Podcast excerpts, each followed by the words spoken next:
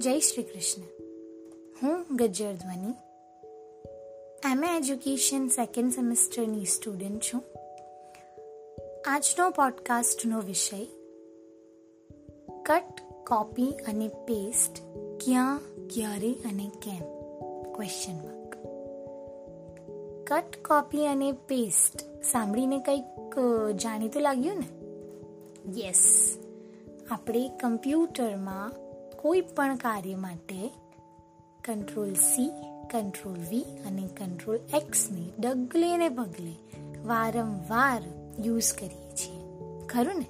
તમે પણ કરતા જ હશો તો આજે આપણે એ જ જાણવાનું છે કે આ કટ કોપી અને પેસ્ટનું કમ્પ્યુટરની સાથે સાથે જીવનમાં કેવું અને કેટલું મહત્વ?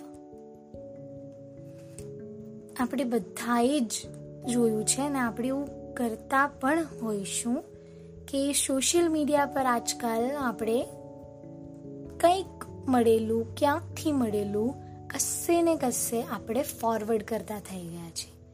સમજ્યા, જાણ્યા, વિચાર્યા વગર કંટ્રોલ સી એટલે કે કોપી અને કંટ્રોલ વી એટલે કે બીજે પેસ્ટ કરતા થઈ ગયા છે. પણ આ કંટ્રોલ સી અને કંટ્રોલ વીમાં જીવનની સાચી સમજણ તો કંટ્રોલ એક્સ થઈ રહી છે.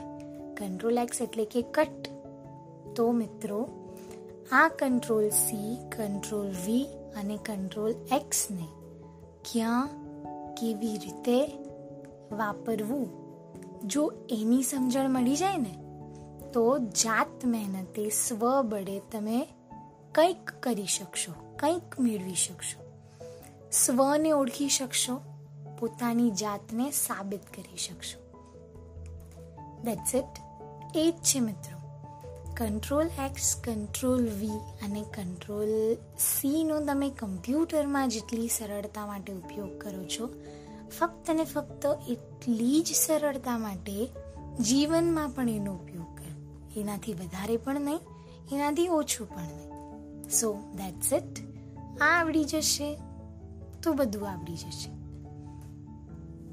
So, thank you so much.